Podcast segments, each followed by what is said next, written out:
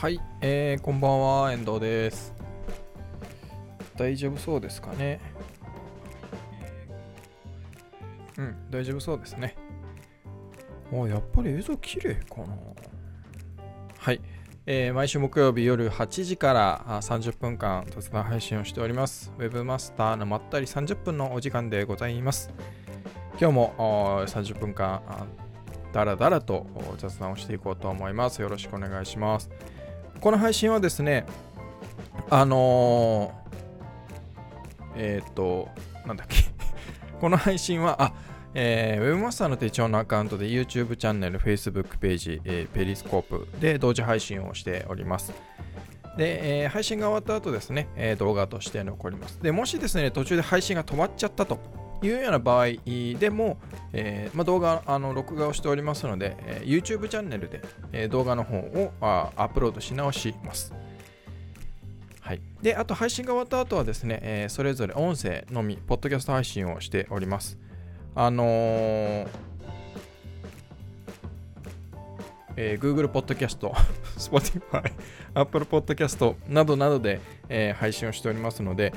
えウェブマスターのまったり30分でご視聴いただければと思います。なんか今日いろいろこうワードを忘れちゃって、今日ちょっと疲れてるから 忘れちゃってるんですが。あ、浅木さんよろしくお願いします。あ、アフィリエイト系でしたか ?Wix の広告じゃなくて、Wix の広告多いんですけどね、ウェブマスター手帳。ねえ、アフィリエイト系と。ヘアスタイルが、あ、ヘアスタイルは多分あんまり変わってないです。アフィリエイト系、なんかね、YouTube の、まあ今なんか広告全般的にね、やっぱコロナの影響で、あの、まああんまり広告出さないっていうので、みたいですね。えーで、変な広告が、まあ動画にしても何にしても、まあ YouTube なんか特にですけどね、変な広告が出ちゃってるようでございますね。で、まあ、ウェブマスターの手帳自体はですね、まあ、あんまりそのコロナの影響は受けてなくて、あのチャンネルとしては、あの、まあ、順調ですというところでございます。で、えー今日の話題でございますが、まず最初、あ、YouTube 大丈夫だよね。YouTube 大丈夫。Facebook も大丈夫。そうですね。大丈夫そうですね。うん、大丈夫そうですね。はい。えー配信していきたいと思います。えー、っとですね、まず最初、新しいウェブカメラ、ロジクールストリームキャムが、ということで、えーと今ですね、この配信に使っているカメラ、今までウェブカメラ、ちょっと今手元からしまっちゃったのではないんですけど、え今まではですね、ロジクールの C920 というウェブカメラ、もう古いカメラですね。ウェブカメラを使っておりました、ずっと。で、えー今度ロジクールから新しくですね、この、えーストリームカムという、見えるかな？あのまあ、ウェブカメラが登場したと。いうことで、早速まあ僕は、ま、いつも通りですね、予約をして、え購入をし、え手元に届いたということで、え今、その新しいこの、この、このね、ウェブカメラを使って配信をしております。どうですかね？映像なんか僕はちょっと映像の画質総数というか画質が綺麗になったのかな？なんていう感じがしてるんですけど、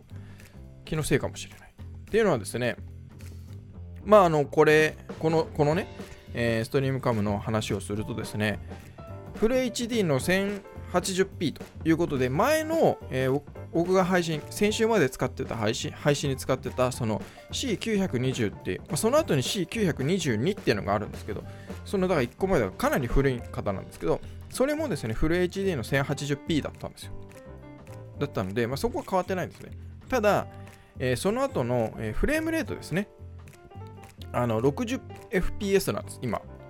今までのは 30fps しかなかったので、ちょっと動きが硬かくつく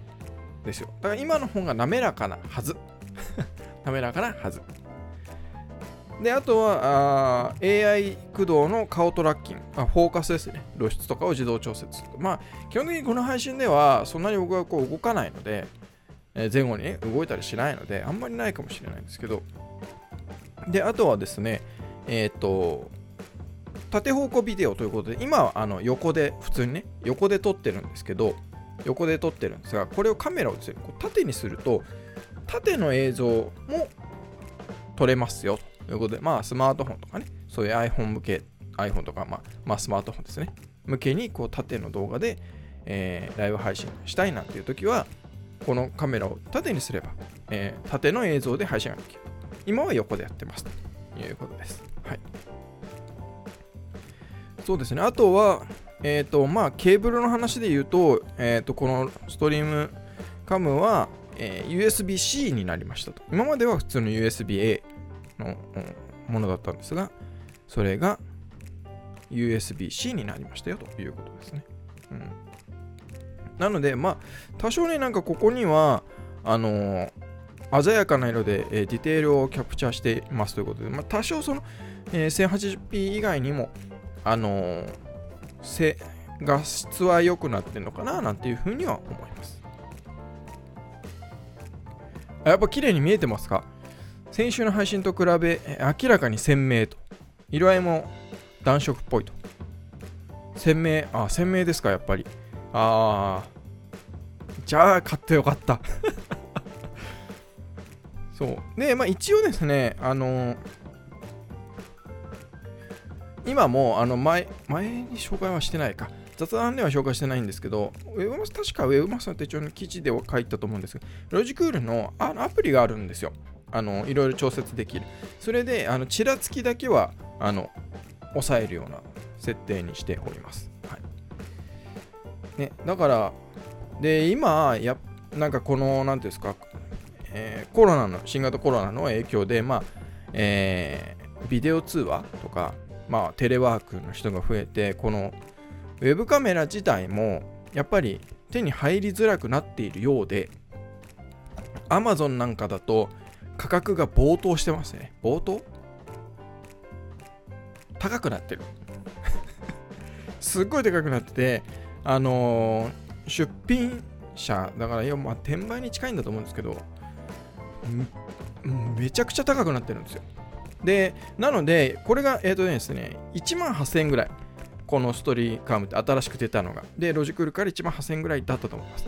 なんですけど、旧型のその C922 とか920なんかは2万5000円とかね、3万円とかで売ってるんですよ。だから皆さん新しいの買った方がいいですよ。昔のやつじゃなくて、この新しいものが安くて綺麗だし、性能がいいっていうことなんで、まあ、1万8000高いかもしれないんですけど、他のウェブカメラに比べたらね、あの、いいので、えーこっちをお買いになられた方がいいんじゃないかなと思います。ね、すごいですよね。古い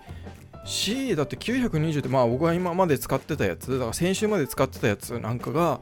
でもすごい金額になってたのでうわーと思いながら、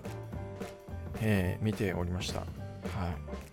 い、というわけで、えー今週からはこの、えーストリームカムを使って配信をしていきたいと思います。まあロジクールはロジクールですね。ただね、まあこれあのウェブマスター手帳のチャンネルじゃなくて僕のあの、えーもう一個あるね、えー YouTube チャンネル本当気が向いた時にしか動画を投稿しないっていう、うあと好き勝手言うっていうね あのチャンネルがあるんですがそっちで紹介しようかなと思ってるんですけどあのなかなか今ここで現物をお見せできないんであれなんですがあの前のですねその C922 とか C920 は薄いんですよ。こう黒くてね。薄いんですけどそれに比べるとですねやっぱこれあの色こういうこういう色で白なんですよ。で結構ごついんです。だからあのカメラついてます感がねすごいです。ドーンっている。ドーンっていてなんていうのかな。こうカメラで撮られてるっていうねこう圧がある。なんかごついんですよ。なんか圧があるんでちょっとね落ち着かない。でやっぱり色が白だっていうので目立つっていうのもあるのかもしれないですね。今までのは黒だったのでそんなに目立たなかったんですけど白なんでごついんですよね。えー、ごついです。っていうところでございます。はい。なのでまあこういうので今日から配信をいたしますということですね。確かに鮮明な気がします僕も今 OBS で見てるだけですけど。うん。まあいいことですね、まあねこうやってカメラ一つ変わるだけで配信自体は何も変わってないのにカメラ一つだけでこれぐらい変わるということですね。まあよければどうぞ。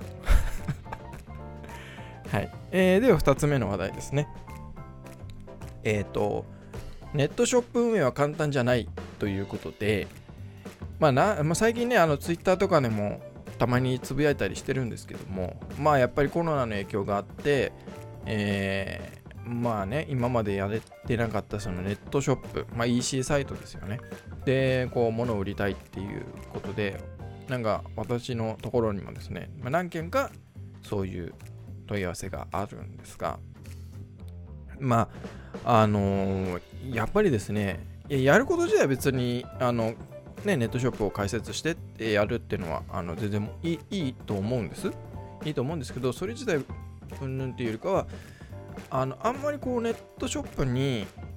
期待しすぎない方がいいんじゃないかなっていうのがあって、その、なんていうのかな、あのまあ、オンラインでね、そういうウェブ上でネットショップを開設しましたと、作りましたと。で、いつでも商品買ってもらえるようになりましたとなってもですね、そうそう簡単には、あの、そのね、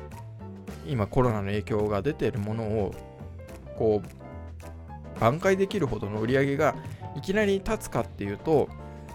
まあ、立つ場合もあると思います。まあ、それはその3つ目の話題にもつながってはくるんですけど、あの、そういうね、解説してすぐにもうバババッとこうやっぱ売れ始めるっていうこともあるとは思うんですね。あとは思うんですがそんなに簡単じゃないよっていうことなんですよ。だからその開設してすぐもう売り上げが、まあ、注文がどんどん殺到してとかっていうのはまあもちろん売る商品にもよると思いますしねえー、その背景といいますかバックグラウンドみたいなものにもよると思うんですけどもあのもうねオフラインでこう店舗とかそういうので売れなくなったからあのなんていうかなネットショップやってなんとかってまあ気持ちはわかります。気持ちもわかるしそれは、えー、ややるやれやるに越したことはないと思うんですけどやっぱりそのあんまりかんネットショップ作ったからもうすぐ売れるっていうのはちょっと考えが甘いかなと思います。やっぱりそれなりにその手間をかけなきゃいけないし EC サイトでそんな簡単な話ではないのであのね、だって結局、えー、EC 専門のそういう、なんていうんですか、マーケティングのそういうメディアがあったりするぐらいなんですよね。だから、まあ、作れば物が売れますっていうものじゃないんで、やっぱそこはちゃんと理解をして取り組まないと、あの作ったけど全然売り上げがっていう風に、まあ、なっちゃうところの方が多いんじゃないかなとは思うんですね。うん、でやっ本当そんなに簡単じゃないですよ。作ったから売れるって話じゃないんで、まあ、もちろん商品にもよりますけどね。商品にもよりますし、今話したバックグラウンドにもよりますけど、ね、例えば、まあ、あの、もうそもそもね、固定のファンがすごくたくさんいて、だからアイドルとかですよ。アイドルとかね、そういう人たちが、えー、固定のファンがもうある程度いて、で、今までそうやってネット上で、えー、オンラインショップとかがなくて、えー、買う手段がなかったと。ね、例えばライブに行かないと買えなかったんだけど今ライブできないからオンラインショップを立ち上げてそこで販売するっていうのだったらあのねそのファンの人たちに知らせさえすれば買う人ってたくさん来ると思うんですけどそうじゃなくて普通の店舗だった場合にですよ。普通の店舗だったでその店舗の営業ができなくなっちゃった。だからオンラインでっていう場合だとまあ店舗だってそうじゃないですか。お店をねその路面店構えたからってすぐにその商品が売れるかって言ったらやっぱり認知してもらわなきゃいけないしお客さんに来てもらわなきゃいけないしで来てくれた人の中から買ってくれる人が出てくるって話なのでネットも同じなんですよね。ネット作って開設、まあ、ショップをオープンしました。オンラインショップオープンしました。ネットショップオープンしました。すぐにお客さんがわーっと来てわーっと買ってくれるかって言ったらそりゃないよっていうそれはまあほぼほぼありえないよねっていうことなのでで、やっぱりネットショップってそれなりにやっぱ難しいんですよ。あの、いわゆるコーポレートサイトとかオールドメディアとかまた全然違った難しさがあって、あの、まあ、例えば決済システムがあるとかね、のもありますし、えー、商品の発送云々もありますし、いろんな手続きというか、手順が必要なわけですよね。注文が入ったら、えー、その注文に対して、えーね、注文承りましたよっていうメールで連絡をするとか、えー、で発送しましたよったら発送の連絡をするとかっていうことをいろんなあの細かい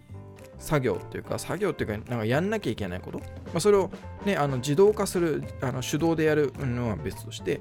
えー、やるべきこととしてはたくさんあるわけですね。で、えー、あの顧客管理もそうだし商品管理もそうなんですけど、まあ、そこら辺はねサービスを使えばあるできちゃうのでいいんですけどやっぱそういうことがありますよというそういう何ていうのかな作業というかやるべきことがあるんですよっていうのもやっぱり理解しておかないと、うん、やっぱり最初はそのやっぱね初めてやるっていうことになればやっぱ実店舗で売るのとはまた全然違う作業が出てくると思うんですね。であと実店舗でこうお客さんと対面してこう話をしながらこれこうなんですとかって商品の説明をする。でお客さんも実物を見れる、環境で物を買うのとあくまでもやっぱオンラインのネットショップって所詮は商品って実物は見れないんですよね。だから写真で見せるしかなかったり動画で見せるしかなかったりするわけですよね。でじゃあ今度店舗で言っているその商品の説明はそのまま、えー、ネットのショップのその商品ページに書けばいいかっていうとそれではやっぱり難しいわけですよだから僕がよく言うそのズレをなくすっていうのは本当にネットショップで大事でその読んでる人と自分たちのお店側とのこうイメージするものというか、えー、認識するものというか理解を一致させなきゃいけないわけですよ。で、それ一致させないで物を売ってしまうとですね、簡単な話がクレームになるわけです。こんなあの商品の、ね、説明文を読んで買ったけども、自分がイメージしてたものとは違ったって、これよく聞く話じゃないですか。よくあると思うんですよね。あの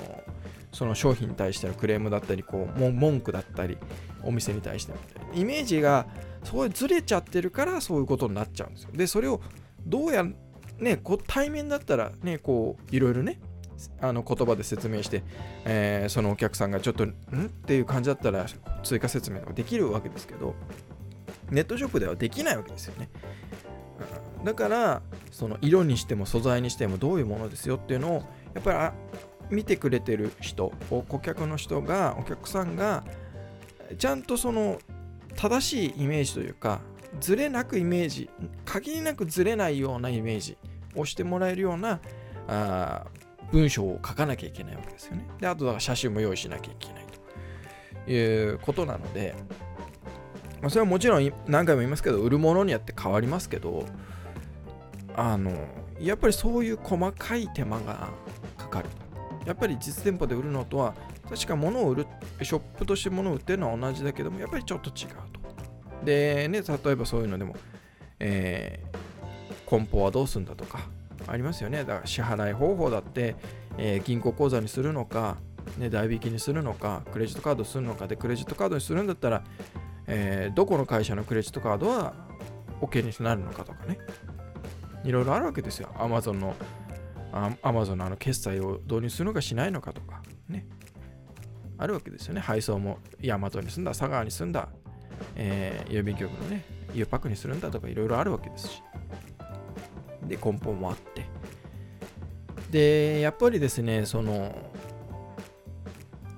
こう、丁寧に、それこそほうれん草をきっちりしないとダメなんですよ。商品購入したら、購入ありがとうございますのメールを送ると、まずは。で、その後、商品、まあ、そこでね、あの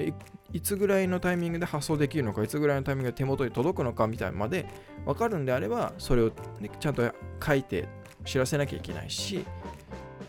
で、それで今度発送になりましたって言ったら発送になりましたよっていう、発送しましたの連絡をしなきゃいけないし、っていうのをしないと、やっぱり、ね、店舗だったら、これください、はい、お会計です、はい、どうぞでも、もう手渡しできるわけじゃないですか。だからそういうのってないんですけど、そのネットショップになるとそういうほうれん草というか相手に聞かれてから言うんじゃ遅いんですよ。もうその相手に聞かれてる時点でそのお客さんからしたらちょっとストレスを感じて不満を感じて不安を感じてえどうなってるんだろうっていうまあネガティブな感情というか、ね、印象を与えちゃうのでもうそういうのがないようにこっちが積極的にどんどんどんどんこう伝えていかなきゃいけないというか連絡をし取っていかなきゃいけないわけなので、まあ、そこら辺はね確かにあのサービスを使えばあの設定ができるんでそんなに大変じゃないですけどやっぱそういう作業もありますよっていうのもやっぱり理解をしておかないときついんじゃないかなという気はしますね。うん、でね例えばレビューとかもあると思いますしね、うん、商品のその商品の写真だって簡単じゃないわけですよそんなパシャパシャと。撮ればいいわけじゃなくてもちろんその見方とか見見やすさとか何を伝えるための写真なんだっていうのも考えてやっぱ撮っていかないと難しいですよね。ただ撮りゃいいって話じゃないので、うん。ね、例えばこういう、ね、ウェブカメラだって例えばこのこのね、正面の写真だけポンって載せたってダメなわけじゃないですか。実物を前から撮る、上から撮る、ね、下、左右から撮る、サイズはこれぐらい何センチですよって撮る、重さはどれぐらいですよって撮る、で、何が入ってますよっていう、これスペック以外にもね、どういうものが入ってますよと。ねえー、そういうものを書かなきゃいけないし、で、書いときゃいいわけでもないんですよね。書いてりゃいいわけじゃなくて、あの、後々のそのトラブルを防ぐためには、ちゃんと商品を買う前に知ってもらわなきゃいけないです。書くっていうのは知ってもらうのとはま全然話が違うので、書いてあります。でも、認知されてなければ、その文言というか、状態がね。例えばこのストリームカムであれば、えー、ケーブルはタイプ C ですと。USB のタイプ C になってますよって書いてあったとしても、それを読んでる人が見逃したり見落としちゃったりしたら、来た時になって、えー、これタイプ C じゃん、使えないじゃんってなっちゃうわけですよ。それそうなっちゃうと困るわけですよ。返品になったりとか、いや、知らなかったっていう、その、ね、ことになる。でも書いてあれば確かに書いてはある。だから、ね、読んでない方が悪いっちゃ悪いんですけど、そうも言ってらんないわけですよね。で、逆に、こういう、例えばこれ色が白ですよね。だったら別に色は白です。まあ書いといた方がいいと思いますけど、わざわざそれを目立たせて書く必要はないわけですよね。これだって白じゃんっていう話だ。ね。だからそういうちゃんとこう伝えるべきものもやっぱり優先順位を決めて書かないとあとトラブルになるんですよこれ。ネットショップって。本当に。だから売るものとかねあと価格とか、えー、まあいろいろありますよ。だからそういうことがあるのでそのネットショップって別にえー、なんていうかな、ウェブサイトで商品が買えるようになれば、それで、ね、すぐ物が売れる、まあ、物は売れるんですけど、いろいろ手間がかかるよっていうのもちゃんと理解をしておかないとうんやってみたらああこんなんだ大変だとかね、えー、ってことになると思うのでそういうところはちゃんと理解された方がいいんじゃないかなというのは私は思うとです。なので僕はその問い合わせとかが来た時にはですね、えー、必ずこういうふうな話をしてあの夢は見させないので僕は。ね、夢を見させた方がいいのかもしれないですけどね、商売としたら。でも夢は見させてもね、夢と現実って露骨に違うじゃないですか だからこういうもんですよっていうのをちゃんと伝えてい、えー、かないと、まあ後になってね、なんか違ったってなっちゃうと、それが一番良くない気がするので。はい、で、まあこの話でですね、その3つ目のその SNS でつながり作り、つながり作りに、にってなんか、これは5時ですね。つながり作りを頑張った成果ということで、例えばその店舗でも、もともとですね、このコロナ騒動の前から、えー、例えば Twitter、Facebook、例えば LINE とかね、LINE の LINE アットとか、まあ、そういうもので、えー、とか、まあ、メルガマガもそうですけど、そういうとにかく、こう、自分たちのお客さんと、つながりを持ってたところっていうのは、例えばネットショップ立ち上げましたって言ってもその伝える手段があるし伝えれば来てくれる。あのファンの人がいるっていう状態なので、まあ、ネットショップとか新しいことやってもそのある程度こう何て言うのかな。スムーズというかスタートがしやすい、えー、スタート直後いきなりもうなんか富士山登りないとダメですみたいな状況じゃなくて、ちょっとした丘ぐらいで済むみたいなね、のがあるので、やっぱり、あの、本当この、今回のコロナ騒動で、あの、つくづく僕も感じてるんですけど、まあ、やっぱりその、コロナ騒動前って、僕は散々ツイッターではつぶそういうこと言ってますし例えば、えー、ユーデミとかねシェアウィズとかで出してるその SNS アカウント運用とか活用の講座の中ではこのつながりを作ることですよって SNS はつながりを作ることですよって散々言ってるんですよ。で言ってたのは僕は間違いじゃなかったなっていうふうには感じてるんですね。でここをおろそかにしてただ話題になればいいとか情報を発信して認知されればいいとか伝わればいいみたいなことをやっちゃってた会社って今多分すっごい大変だと思います。っていうのはつながりがないからこういう時にやっぱり救われるのってこうつながりなんですよね。で僕がこう個人的にね自分が つながりあんまり作らないタイプが言うのも説得力ないかもしれないんですけど、まあ、クライアントの SNS でちゃんとやってるわけです僕は。あの個人の考えとですね商売というかそれは全く別なので。でやっぱりあのー、でなんで僕はそういうふうに思ってるかっていうとこれ遡るとですねえー、ちょっと長くなるかもしれない。百貨店の催事企画運営会社で、えー、やにいた時にですね、その催事ってまあ百貨店でこういろんな催事がありますと、例えばイタリアンフェアとか、ね、ハワイアンフェアとかいろんな催事があってフェアをやってるまあ、今、百貨店あれですけど、まあ、あの見たことがある方とか行ったことがある方っていらっしゃると思うんですけど、そういうとああいうところって、まあ、僕らは企画運営会社なので、そこに出店する取引先のいろんな、えーまあ、輸入会社さんだったり、そういうメーカーさんだったり、物を売ってるいろんな方々とを連れて、えー、百貨店でそういう催事をするんですね。で、そうするとですね、別にこう一つの会社としてこういろんなものを売ってるわけじゃないので、それぞれの会社さんがあるわけです。例えば、えー、イタリアンフェアだったら、ワインはワインの会社さん、ね、卸の会社さんがいて、パンはパンとか、ね、えー、時計とかいろんなその傘だ、なんかそのインテリアのものだとか、服だとか、それぞれ会社さんがいるんですけど、で、そういう会社さんは、まあ、いろんな催事に出てて、まあ、日本全国いろいろな百貨店にこう出店をしてるんですね。で、そういうと、その中でやっぱり売り上げをが立つというか、ちゃんと売り上げる人、会社さんって、まあ、いろんな他にもあの要素あるんですけど、その中の一つに、あの、ファンがいるっていうことなんですよ。で、ファンがいるプラス、その人たちとのつながりがある。で、えー、例えば、でもそういう百貨店さんの場合は DM なんですね。あの顧客リストがあるんですよ結局なので例えばその、うん、そうそうですねまあ例えば大阪での百貨店に出ますって言ったら大阪に住んでいる人たちにえー、その百貨店に行ける県内の人たちに DM を送るわけです。いつからいつまで、えー、この〇〇百貨店で、えー、販売します。ぜひ来てくださいねっていうのを送るわけです。そうするとファンの人たちなので、まあ、例えば他のね、例えば県でやってる催事には来れないわけですよね。で、もちろんネットショップとかもないんで、そういうところ。と自分たちが行けるところで、あ、来てくれたっていうんで、え、買いに来てくれるわけです。っていうのがあるの、あったんですよ。で、それを見てて、あ、やっぱりそのつながりというか、そういうリストですよね。で、そのリストも当然、なんか送れる先があればいいわけじゃなくて、ちゃんと関係性のある、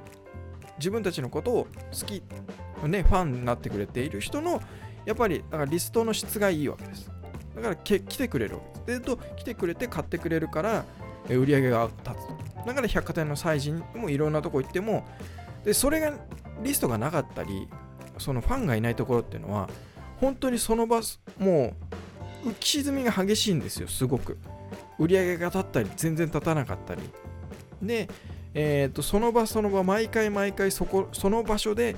来てくれてる百貨店の中に来てくれてる人とか前を通りかかってる人とかそういうところで集客をしなきゃいけないんですなんですけどそういうファンの人がいて、えー、リストがあってねそういう DM 送ってる人たちなんかはそこがそんなに苦労してない。もちろんそういうので、えー、催事が好きなお客さんもいるのでそういうので見に来てくれて全然関係がないですね。今まで自分たちの商品を買ってくれてない人に対しての、まあ、営業というか物を売るってこともするんですけどやっぱりこう何ていうのかな。安定するんですよね。ベースが DM を送って来てくれてるファンの人たちっていうのがあってで SNS なんか僕はそれと同じだと思ってて、えー、その企業というかねのアカウントとかも。だからどれだけそういうだから僕はよく仲のいい店員さんになりましょうっていう話をするんですけど僕はそういうのがあるんですよ。だからそういうのがあるとやっぱりあの今回のねあのコロナ騒動で僕のクライアントの会社さんなんかでもそうですけど、まあ、特に B2C の場合ですよ特に。あのやっぱりもうつながりがあるのでこう大変だけど一緒に頑張りましょうみたいなのもあるし応援のメッセージが来たりもするし、えー、頑張ってくださいねみたいなのもあるんですよね。なのでやっぱりそういうところはやっぱりそのつながりっていうのはあの今まで大事にしてきてよかったなというふうに思いますね。でそのコミュニケーションを取っててよかったなっていうふうに思います。だからそこができていればその新しいことをしたりとかこういうふうにね例えばこういう現状なのでこういうふうにしていきますって言ってもあの届くんですよね。届くし伝わる人が誰かっていうのも分かってるし、うん、だからすごくやりやすい。けどやっぱそれがないとこう霧の中でどこにどういう人がいるかもわからない中こうボールを投げなきゃいけないわけじゃないですか。こういう風にしますとかこう、ね、例えばネットショップ開設しました。とかその先に人がいりゃいいんですけどいないかもしれないわけですよね。でいたとしても全然違う方向向いてるかもしれないしでそうするとなんかどっかからでボーンと当たっては弾けちゃうみたいなね。弾いて飛んでっちゃうみたいなことになるし。まあだからそういうのを考えると本当にやっぱりうんあのー、つながり。でそのつながりも別にすごく強くなくていいわけですよ。なんか日頃ね日に日頃からもう毎日のように連絡を取り合うような仲になる必要はなくて。だからあの緩く細くでも切れないようなつながりっていうね。のが本当に大事だなっていうのは思いますね。まあだからこれってなんか多分人間関係もそうなんだと思うんですよね。あのー、普段のね。うん。だと思うんですよ。でなんかこう一人孤独が好きな好きだって言ってるやつが言っても本当に説得力ないと思うんですけど。うんだと思うんですよね。だからその、え、まあ何かねそういう新しく今回の騒動でやっぱ新しく何かしなきゃいけなくなってるとこたくさんあると思うんですよ。で僕もそれは応援はしたいんですけどなかなか現実厳しいよねっていうところもあるし。だからそういうので、今までの資産ですよね、だから結局は。だツイッターでもなんかつぶやいた気がしますけど、やっぱり今を救うのって今までやってきたことだと思うので、で、だから未来を救うのは今やってることだと思うんですよ。だから、ね、えー、そういう SNS で、こう、ちゃんとこう、自分たちのお客さんとつながりがあって、えー、コミュニケーション取ってきてた会社は、今も乗り切れるんじゃないかなと思うんですよね。でそれをまあ言い方が失礼かもしれないですけどちょっとまあないがしろにしていたというかそこをあまり優先順位高くやってなかったで、えー、例えば広告だけ回してたとかですねあとはもう自分たちの商品がとにかく SNS 上で話題になってればいいみたいなあところはまあ多分今なかなかこう苦しい思いをしてるんじゃないかなと思うんですね。で、まあ、問い合わせが来てるところを見ると苦しそうだなという感じがしてますというところですね。まあ、なので、だから今からね、でも遅くはないと思うんで、まあ、今ね、そう、切羽詰まってる状況でそこまでできないかもなとは思うんですけど、うん。というふうに思っておるところでございます。はい。というわけで、えー、本日も30分が過ぎましたので、えー、第178回かな177回、いや、8回だった気がする。178回の、えー、ウェブマスターのまったり30分は以上となります。はい。えー、来週もいつも通りやる予定でございます。というわけで、えー、毎週木曜日夜8時からですね、えー、こんな感じで雑談配信をしております。えー、YouTube チャンネル、Facebook ページ、ペリスコープで、えー、配信をしております。あとは配信が終わった後動画が残るのと、えー、ポッドキャスト配信ですね。Spotify とか Apple Podcast とか Google Podcast などなどで、えー、配信をしておりますので、ウェブマスターのまったり30分で検索をしていただければ見つかると思います。あとはないかなあ、そうですね。えー、まあ今回もですね、えー、もう、もう皆さん忘れかもしれませんが、えー、ビデオキャプチャー、あのスイッチャーは使っておりませんので、えー一眼レフでも撮ってません。えー先週も言ったと思いますが、まだ箱からだ、あの、一回ね、ここでお見せした以以来出してませんので、はい、えーなんとか、なんとかやりたいと思います。あ、それからですね、まあ、ちょっと全然関係ないんですが、明日の夜、えー7時半ぐらいからですね、ウェブマスターの手帳ではおそらく配信はしませんが、えーっと、ウェブ屋さん2人っていう、あのね、僕と中島君って、あの、曲がりスタジオっていうスタジオのオーナーの中島君と、え2人でですね、えーまあ、YouTube チャンネルをやってるわけですね。ゆ本当にゆるく。あの、本当に好き勝手喋ってるっていうチャンネルがあって、まあ、そこにですね、えーの Facebook ページで、えーライブ配信をします。で、そのそこにはですね、以前、あのー、上松さん手帳でも来てくださった、あの、弁あ税理士の田村さんを、と3人で配信をしようということで、明日の夜ですね、えー7時半から1時間ぐらい、えー配信をします。で、おそらくウェブ屋さん2人の Facebook ページでやると思います。で、もしかしたら、僕の Twitter の、えーウェブマスターの手帳じゃなくて、僕の個人の遠藤聡の方の Twitter の、まあ、ペリスコープでも同時配信するかもしれません。また、あの、間違いなく Facebook ページ、あの、ウェブ屋さん2人の Facebook ページでは、はい、ライブ配信をしますと。いうことなので、まあ、もしよろしければ、えっ、と、話す内容はですね、あの、Twitter についてあれこれ話そうということで、まあ最近あの、ついこの間田村さんが、まあ、炎上じゃないと僕は思ってるんですけど、あの本人は炎上したとおっしゃってるので その話ですね。えー、を、まあ、ツイッターについてあれこれ話しましょうと、1時間ですね。えーなので3人でもあの配信をしますので、まあ、もしよろしければお時間があればですね、えー視聴していただければと思います。はい、えー以上でございます。というわけで本日も最後までご視聴いただきありがとうございました。それではまた来週。さようなら。